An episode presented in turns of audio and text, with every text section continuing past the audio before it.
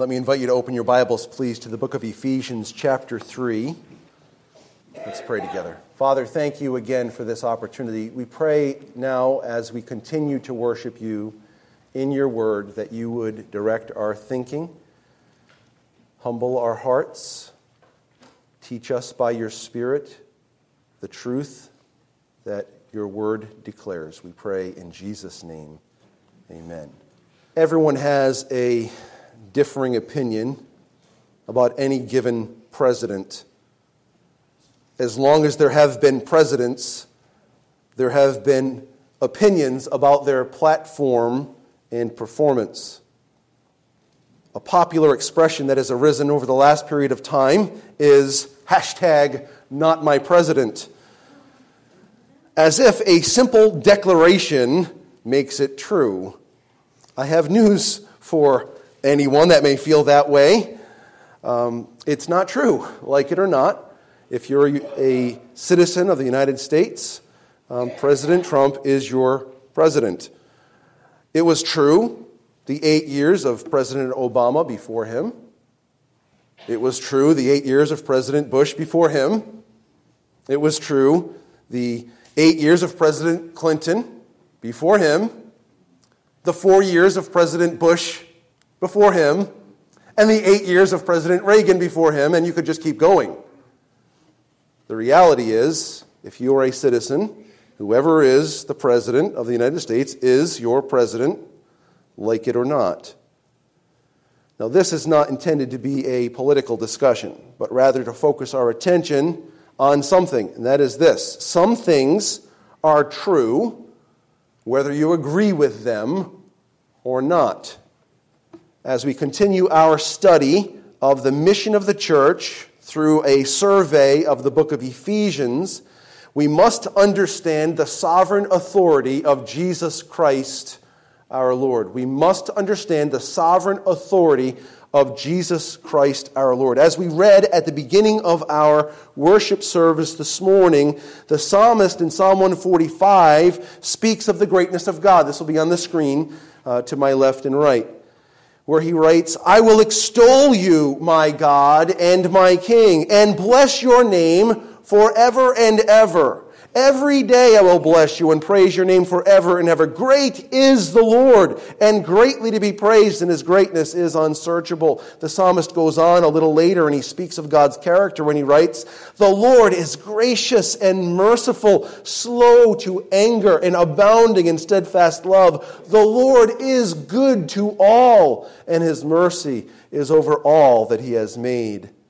And then a little later in that psalm, he speaks of God's kingdom, where he writes, Your kingdom is an everlasting kingdom, and your dominion endures throughout all generations. These are statements of fact about our God. This is who He is, and this is the kind of kingdom that He orchestrates. In Matthew chapter 28 and verse 18, Jesus spoke of his authority this way. And Jesus came and said to them, All authority in heaven and on earth has been given to me. All authority in heaven and on earth has been, has been given to me. Throughout the book of Ephesians, there are numerous passages that speak of the authority of Jesus. And for our discussion this morning, we want to be reminded that He is our exalted head. He is our exalted head. He is the head of the church. As we consider the mission of the church, we must see it in light of Jesus' authority.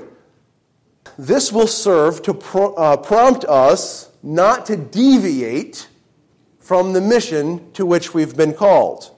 Since it's Jesus' authority that we serve under, and he issues a mission. Because we know of his authoritative role, we can be constantly reminded never to deviate off course, to find some other way, because he is our exalted head. This will also serve to comfort us, because it is his mission. It's not our mission, it's his mission and as the exalted head over the church and exalted head over the mission, he will ensure its fulfillment. And it will motivate us uh, understanding his exalted nature. It will motivate us, for it gives us opportunity to be involved intimately in God's ultimate, eternal purposes. Our mission, our mission is inextricably, inseparably linked to the finished work of Jesus Christ upon the cross. Our mission is inextricably or inseparably linked to Jesus Christ's finished work on the cross. We looked at a number of mission statements from the book of Ephesians. Now, we're, we're looking at the book of Ephesians through the lens of a mission. The, the, the passages that we've looked at didn't say, hey, you need to do this, and you need to do that, and you need to do the other thing, because, as we noted last week or the week before, the first three chapters of the book of Ephesians have one command in them. One. So, as we're looking at it, we're seeing the things that God has done, and we're learning from that and extracting from that what the mission of the church is. And so, we noted from chapter 1 that the church testifies of God's greatness. The church testifies of God's greatness. It is he who chose us, adopted us, and secured our salvation. It is Christ's work that has redeemed us, paying for our sin, buying us for himself as an inheritance. It is, it is the, the work of the Spirit who seals us, giving us a down payment from God of our eternal glory. And so we rejoice in that. The church is to declare or testify of God's greatness. Secondly, as we move to the end of chapter 1, we notice that the church displays or is to display God's character because it is His fullness that fills the church. The church is to be filled with the fullness of God, and so the world must see the character of God in the church.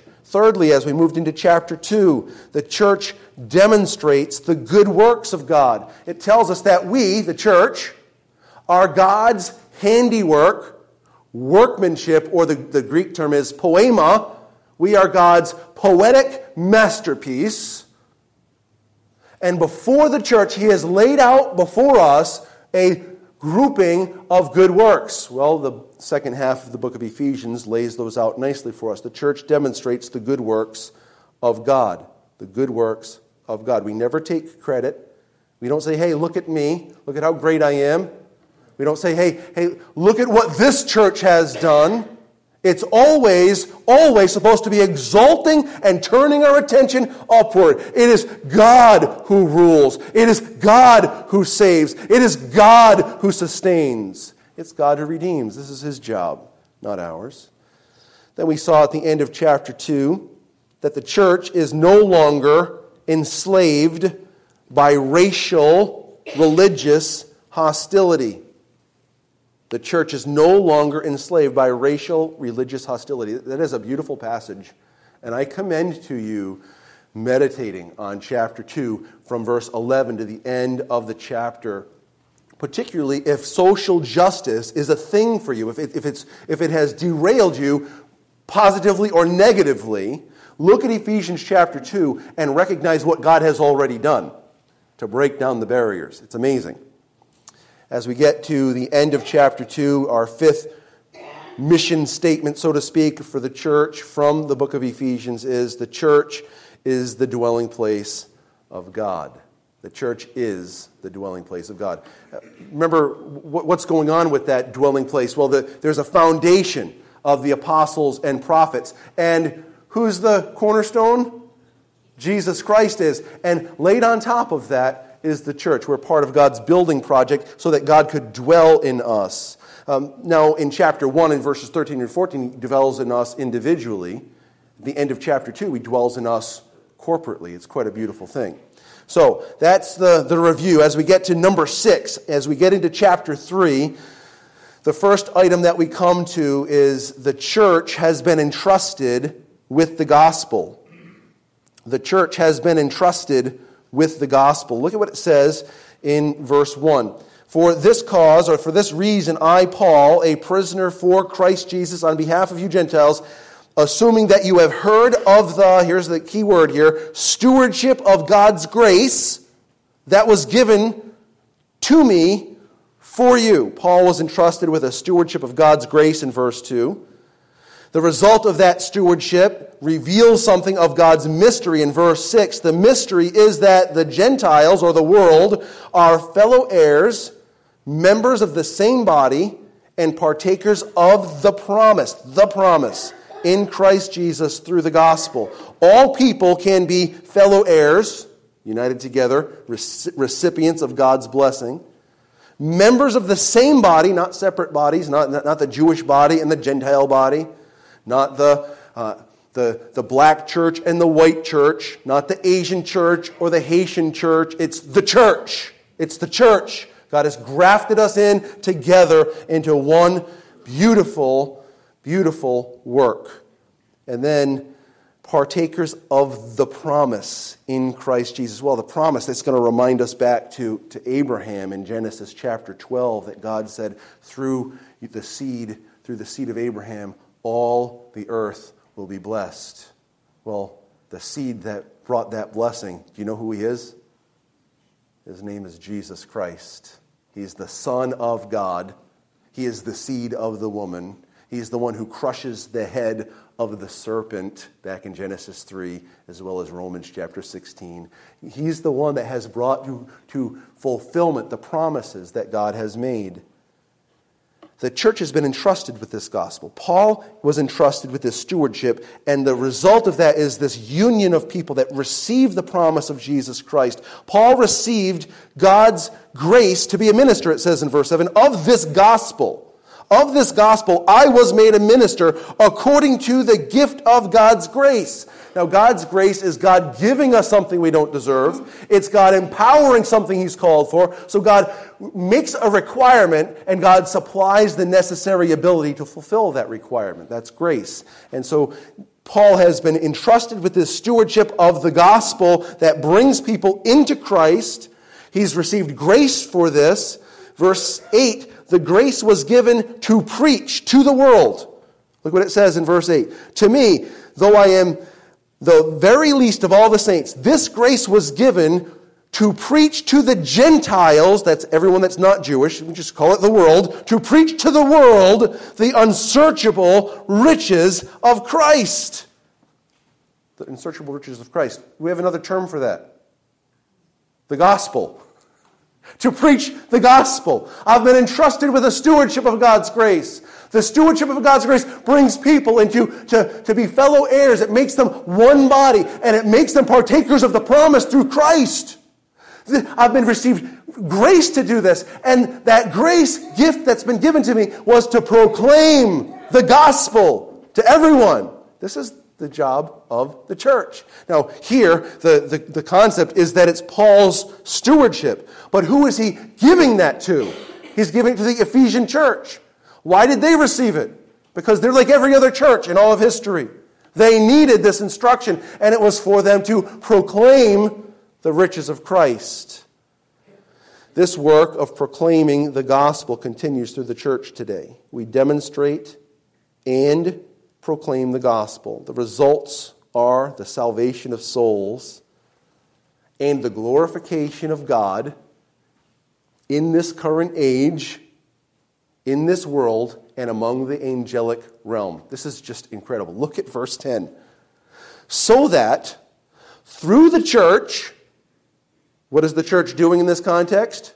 Proclaiming, receiving, and demonstrating the gospel, so that through the church, the manifold wisdom of God, the, the multifaceted, multicolored tapestry of God's wisdom might be made known to who?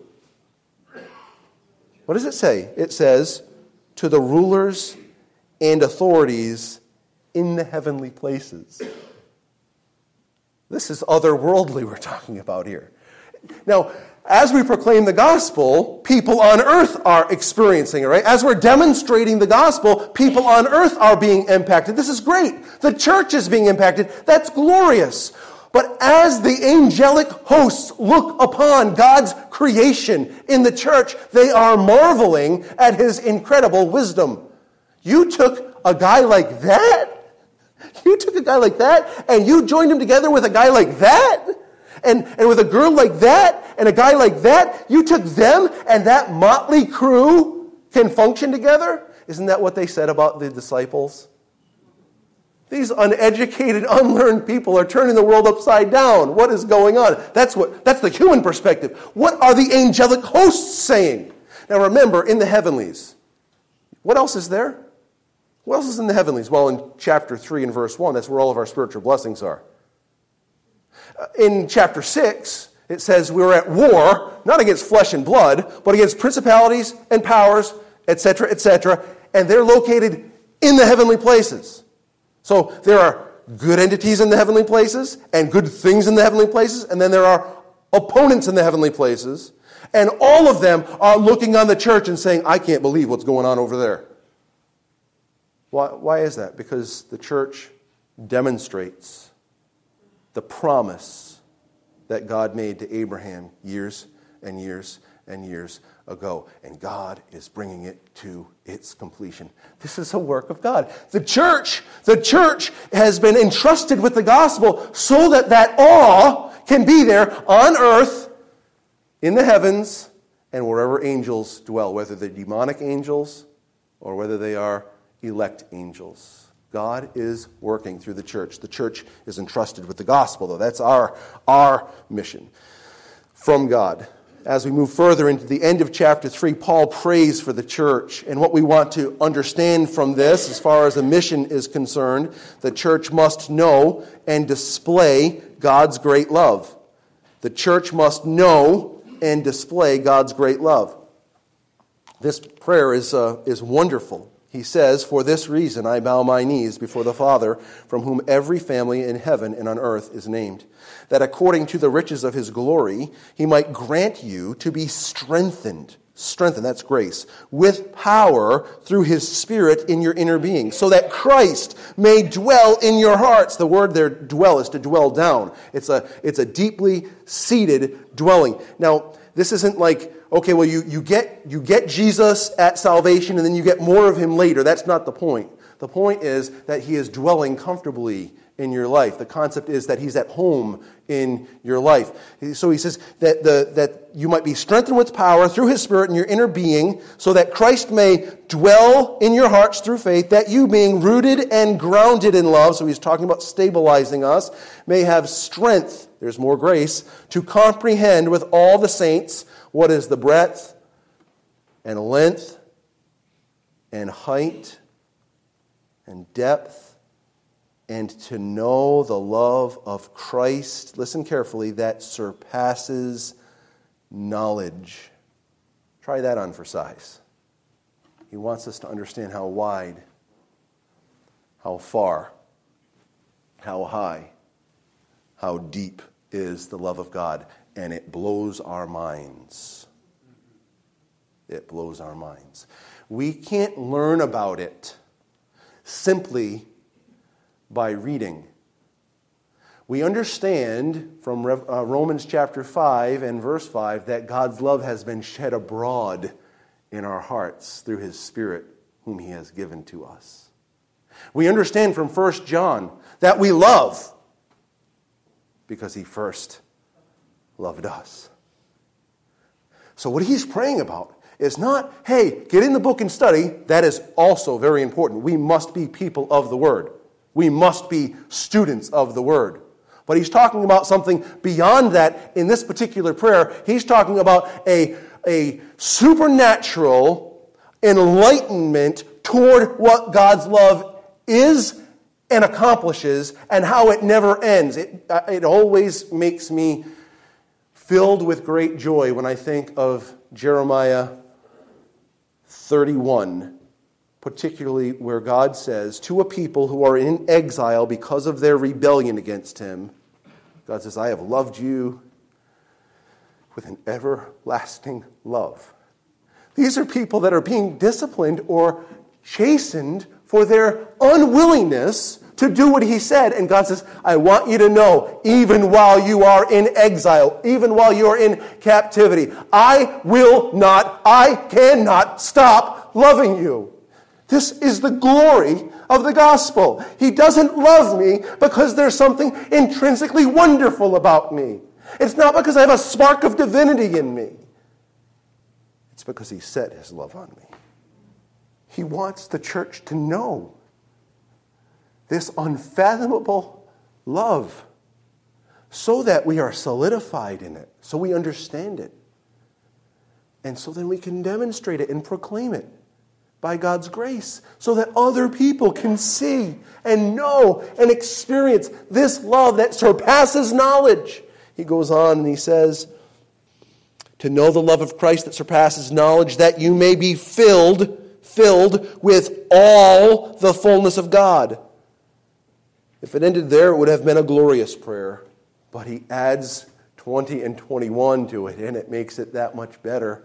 It says, Now, to him who is able to do far more abundantly than all that we ask or think, according to the power at work within us. He's doing it within us. To him be glory in the church, not outside of the church, in the church, and in Christ Jesus. How often? Throughout all generations, forever and ever.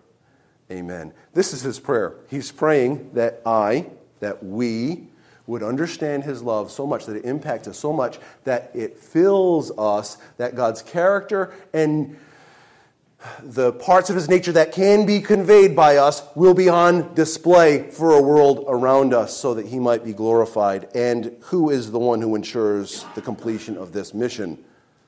Well, of course, it's me because I am the pastor. No, if you're dependent on me, I'm very sorry, but I am going to fail you far too many times uh, than I would like to admit. The one who makes this happen is God Himself, Christ Himself. He is doing this work. So we look at this and we say, okay, the church must know and display God's great love. We move into chapter 4. We move into chapter 4. We only have a few more minutes to do this. The church has been called to walk in unity. The church has been called to walk in unity. Now, this is now the application section of the book of Ephesians. So he's reaching back to some of the things that God has already told us in chapter 2 and chapter 3 about the work that he has done. There are so many ways, there are so many ways for people to be divided. There are ethnic and racial lines. There are cultural and generational gaps. There are intellectual and socioeconomic divisions. There are personality chasms. Listen carefully, please. We're going to read the text in just a moment. When we allow these differences, we function as the unredeemed. Did you hear that? When we allow intellectual differences to divide us, socioeconomic issues to divide us, racial issues to divide us, ethnic issues to divide us, cultural things to divide us, when we, when we allow uh, personality chasms to divide us, generational gaps. Well, I'm, I'm, you know, I'm of the new generation, and those people are old fuddy duddies. I want to be in a hip place. If we allow these kinds of things to separate us, we are acting just like people that don't know God. They don't have Jesus Christ. They have not been grafted into God's glorious purposes. Why does the church struggle in these areas? Because we do too often what we feel rather than what we know. There are whole groups of churches that are for one grouping of people. Listen, and there might be great purposes for some of that, so I'm not, I'm not making, gen, I am making generalities, so there are exceptions for why someone might have a niche towards some group of people for a reason, and it might be a great reason. It might be all good, okay? So there are exceptions, but there are far too many where it's dividing things up. Say that's for them and this is for them. That's not, that's not the call. The church was called to walk in unity. Let's see what it says. I, therefore, a prisoner for the Lord, urge you to walk in a manner worthy of the calling to which you have been called, with all humility and gentleness, with patience, bearing with one another in love, endeavoring to maintain the unity of the Spirit, His unity, in the bond that God gives of peace. There is one body and one Spirit, just as you were called, called, same as verse 1 to the one hope that belongs to your call one Lord, one faith, one baptism, one God and Father of all, who is over all and through all and in all, uh, specifically of believers. God has called you and I, us, He's called us to live in unity through the humility He has given us through the Spirit. And that unity is based upon the very person of God in verses 4 through 6, isn't it? It's, it's based upon the person of God. Is God divided? When a person comes to faith in Jesus Christ, when a person comes to know Christ as their Savior, they are united together with Christ. They're baptized into Christ. That's what the Spirit does, 1 Corinthians 12 13. That means, regardless of the differences that we have in our natural man, all of that's broken down in Christ because we're united together in Him. So the church is called to walk in unity. Folks, there are so many ways this can be broken down, and we need to look at ourselves. We need to look at ourselves. If we're worried about age, if we're worried about culture, if we're worried about personality, we're talking, well, those people aren't smart enough for me, those people are too smart for me, whatever the case may be, God's called us together. We, we walk and serve together. This is one of the missions of the church. Well, the last one we can deal with this morning, the second half, or the middle section, actually, of chapter 4. The church has been given grace gifts to both solidify and build itself up. The church has been given grace gifts to both solidify and build itself. So, the, the concept here God's doing something, God is giving something. It's a grace gift. It's to make us stable, solid, on a foundation, and to enable us to minister in such a way as to build one another up, to build the church up. And so let's see what it says here. Verses 7 and 8. But grace was given to each one of us according to the measure of Christ's gift. Therefore, it says, when he ascended on high, he led a host of captives and he gave gifts to men. How many people, in verse 7, how many believers have been given grace gifts? How many? Everyone, each one, every believer has been given gifts of God's grace. There's no one excluded there. Verse 11, God has given gifts to the church. Verse 11, and he gave the apostles and the prophets. They laid the foundation, right? The evangelists, they feed the church, feed people, feed people into the church and then the shepherds and teachers. Well, what are they doing? They're, they're edifying them. That's what it says in verse 12. They, they build up the church, they equip the saints for the work of the ministry, for the building up of the body of Christ. So the pastors and the teachers, what they're doing is they're equipping each one that's fed into the church so that they can fulfill the work of the ministry. So God is giving us a job. We've all been given grace gifts. There are specific grace gifts for the church, and the church must fulfill its ministry.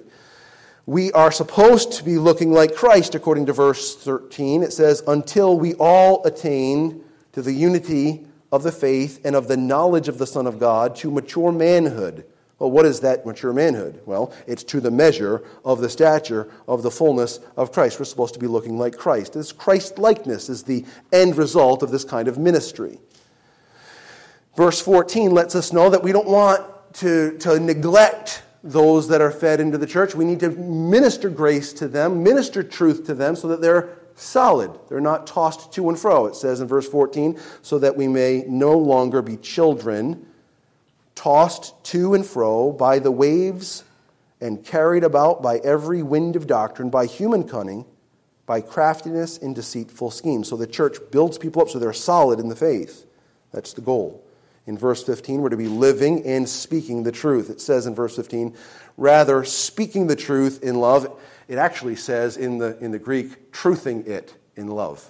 It doesn't say speaking, it says truthing. So it's a weird word. So our translators supply speaking because that's a way that the truth comes out. But it has more involved in truthing than just speaking the truth. It is a, a demonstration in our, our way of life and in the way we speak. So we're to be truthing it in love so that we may grow up in every way into Him who is the head, into Christ. And then finally, in verse 16, the church is to be building itself up. That's been implied in verse 12 and 15. Now it really comes to our attention in verse 16. It says, From whom the whole body, joined and held together by every joint with which it is equipped, when every part, that's you and I, when every part is working properly, makes the body grow so that it is so that it builds itself up in love.